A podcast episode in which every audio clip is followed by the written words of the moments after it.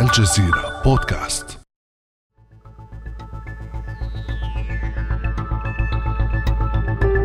صبيحة يوم صيفي ساخن مجموعة من عناصر مكتب التحقيقات الفيدرالية الأمريكي الأف بي آي تحيط بمنتجع الرئيس السابق دونالد ترامب في فلوريدا.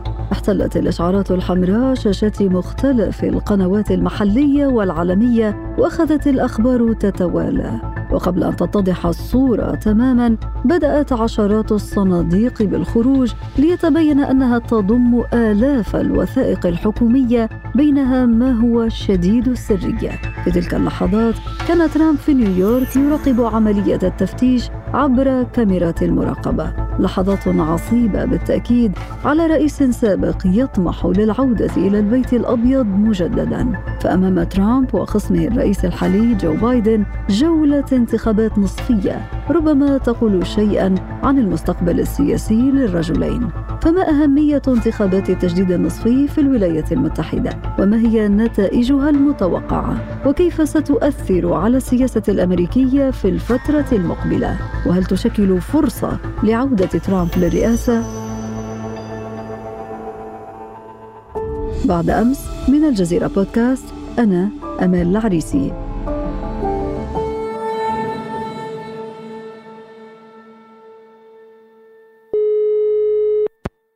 يسعدني في هذه الحلقة استضافة الباحث والخبير بالشأن الأمريكي الدكتور أسامة أبو رشيد. أهلا وسهلا بك دكتور أسامة. أهلا أستاذة أمل. دكتور أسامة ضعنا في البداية في الأجواء الانتخابية التي تعيشها الولايات المتحدة اليوم.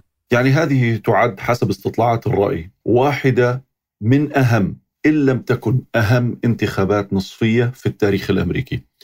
في التاريخ السياسي الأمريكي يقولون انتخابات عام 2018 الانتخابات النصفية كانت هي الأهم في التاريخ الأمريكي.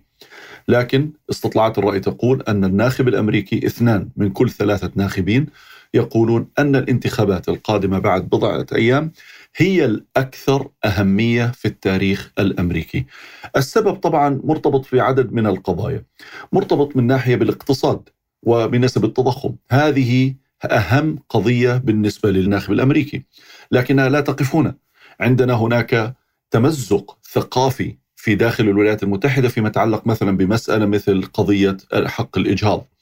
عندنا تمزق في النسيج الاجتماعي فيما يتعلق بمسألة الديمقراطيين مقابل الجمهوريين أو الخلاف الذي لا زال مستمرا على انتخابات 2020 أو الخلاف الذي بدأ منذ الآن. حول هل ستكون نتيجة الانتخابات القادمة نتيجة صحيحة غير مزورة وهل الانتخابات 2024 ستشهد حتى صراعا اهليا في الولايات المتحدة، فاذا هذه الانتخابات تمثل مرحلة فاصلة في تاريخ الولايات المتحدة تتعلق باستقرار النظام الديمقراطي الأمريكي والمؤسسات الديمقراطية الأمريكية. نشير هنا دكتور أسامة إلى أن هذه الانتخابات النصفية ستشهد تجديد جميع مقاعد مجلس النواب وأكثر من ثلث مقاعد مجلس الشيوخ وانتخاب نحو 30 حاكم ولاية فأين تدور أبرز المعارك والمنافسات الانتخابية؟ هي كما تفضلتي نحن لدينا 34 مقعد في مجلس النواب هناك 35 مقعد في مجلس الشيوخ سيجري عليها إعادة الانتخاب وعندنا 36 ولاية من أصل 50 أيضا ستكون في هذه الانتخابات. الآن إذا أخذنا باستطلاعات الرأي استطلاعات الرأي ترجح أن الجمهوريين سيفوزون بهذه الانتخابات وتحديدا في مجلس النواب وفي الانتخابات الولائية. المسألة الخلافية لا زالت حول مجلس الشيوخ. هل سيكون هناك غلبة للديمقراطيين هل سيحافظ الديمقراطيون على الخمسين زائد واحد وهو صوت نائبة الرئيس كاميلا هاريس أم أنهم سيخسرون مجلس الشيوخ؟ الديمقراطيون لديهم أربعة مقاعد إضافية الآن آه، أغلبية في مجلس النواب صوت واحد إضافي اللي هو صوت نائبة الرئيس في مجلس الشيوخ وهناك 28 ولاية جمهورية أو محكومة من جمهوريين و22 ولاية بحاكم ديمقراطي. هذه الصورة يبدو أنها ستتغير في الانتخابات القادمة وستتعزز أغلبية الجمهوريين في مجلس النواب وفي الولايات ولكن يبقى مجلس الشيوخ محل الخلاف. فهذه الانتخابات مرة أخرى مفصلية بشكل كبير ولا يمكن التنبؤ بها بسهولة رغم أن استطلاعات الرأي ترجح الديمقراطيين الجمهوريين إلا أن هناك قضايا قد تكون غائبة وتحضر مرة أخرى مثل قضية الإجهاض أو الخوف على مستقبل الديمقراطية في الولايات المتحدة. هذه الاستطلاعات دكتور أسامة لها بالتأكيد ما تقوله لكن دعنا في هذه النقطة بالذات نذكر بأنه قبل عامين فقط كان الكثيرون يعتقدون بأن الحزب الجمهوري قد يخسر الكثير من قواعده خاصة بعد هجوم أنصار ترامب على الكونغرس قبيل تنصيب بايدن رسميا. تلك الحادثة صدمت الرأي العام الأمريكي والعالمي ووصفها بايدن بأنها أخطر هجوم على الديمقراطية الأمريكية في العصر الحديث. لنستمع. At this hour, our democracy is under unprecedented assault. في هذه الساعة تواجه ديمقراطيتنا هجوما غير مسبوق. إنه اعتداء على مبنى الكابيتول نفسه اعتداء على نواب الشعب اعتداء على سيادة القانون. دعوني أكون واضحا جدا.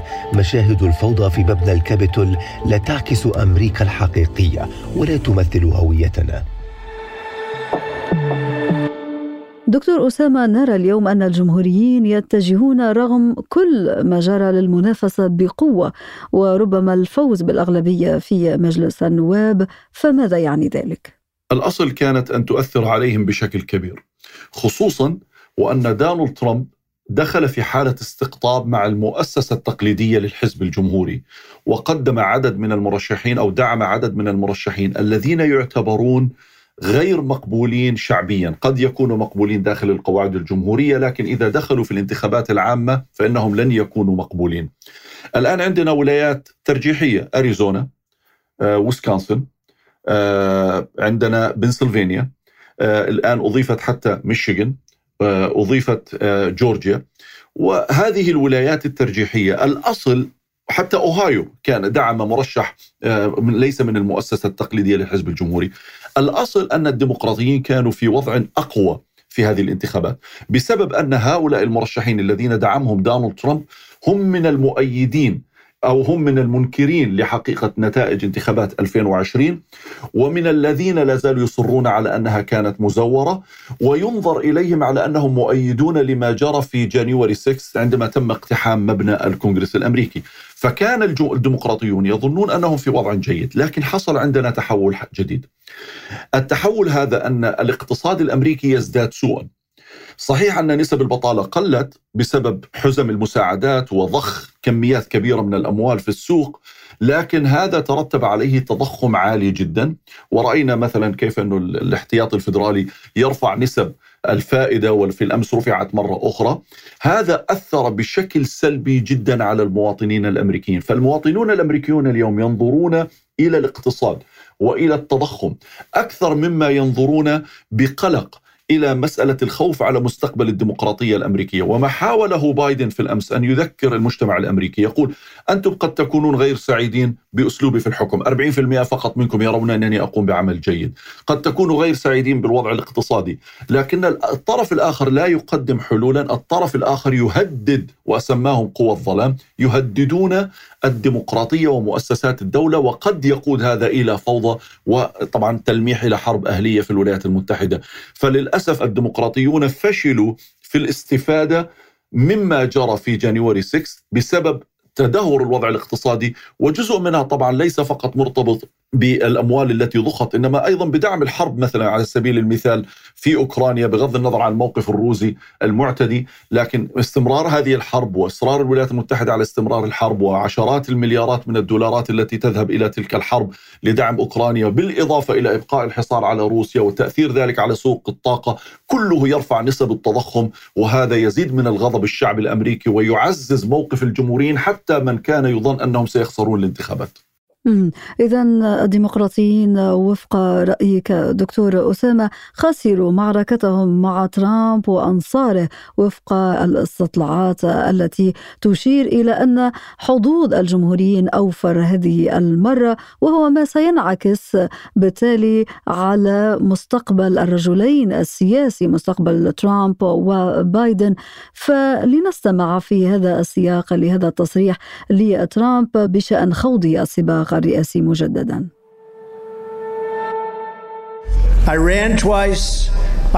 لقد نافست على الرئاسة مرتين وفزت مرتين.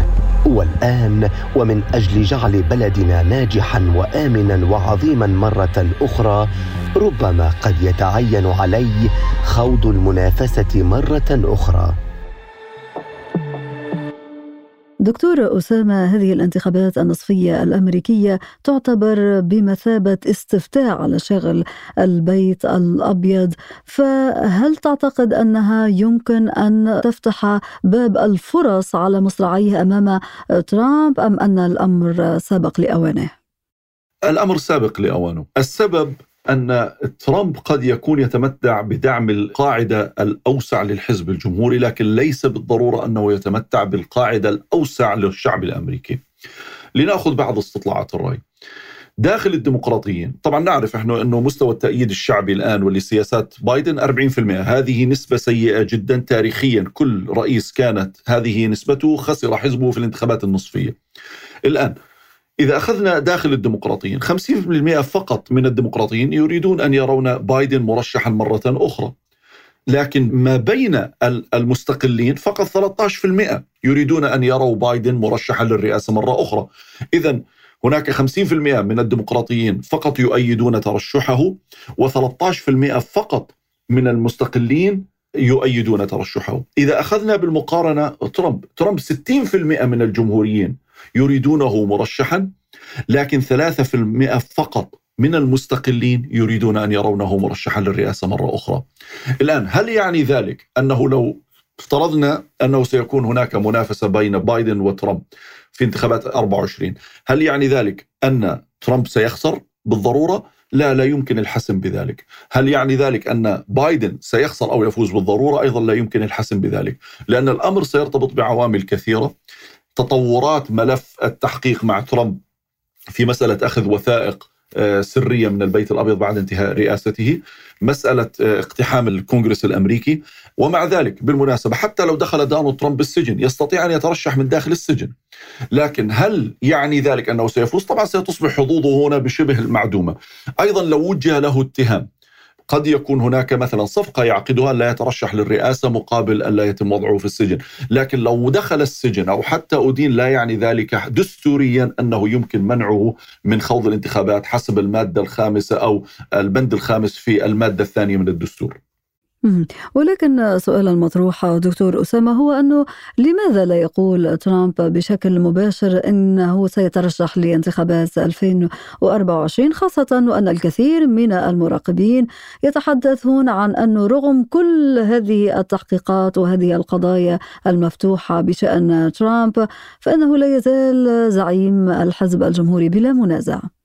هناك سببان السبب الأول أنه ينتظر نتيجة الانتخابات النصفية وأظن يعني إذا حسمت الانتخابات النصفية للجمهوريين كما يبدو أنها ستحسم لهم، وإذا فاز عدد كبير من المرشحين الذين دعمهم ضد مرشحي مؤسسة حزب. نحن لا نتحدث الآن ضد الديمقراطيين نتحدث عن مرشحين متطرفين دعمهم أقل كفاءة من مرشحين الذين أفرزتهم المؤسسة التقليدية للحزب.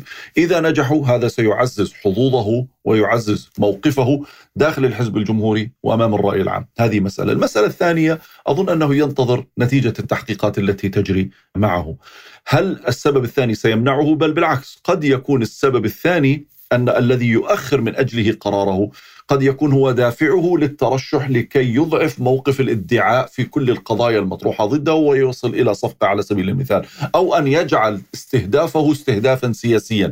أن هذا مرشح رئاسي يتم استهدافه وترامب بارع جدا في مسألة تصوير نفسه على أنه ضحية، بالإضافة طبعا إلى أن كثير من الرأي العام سيتعاطف مع شخص مرشح يتم استهدافه سياسيا، بالإضافة أن قاعدته ستزداد تمسكا به لأنه ترامب خلق نوع من الطائفية داخل الحزب الجمهوري بحيث أنه أصبح وكأنه زعيم روحي لطائفة وهذا أخطر ما في الأمر.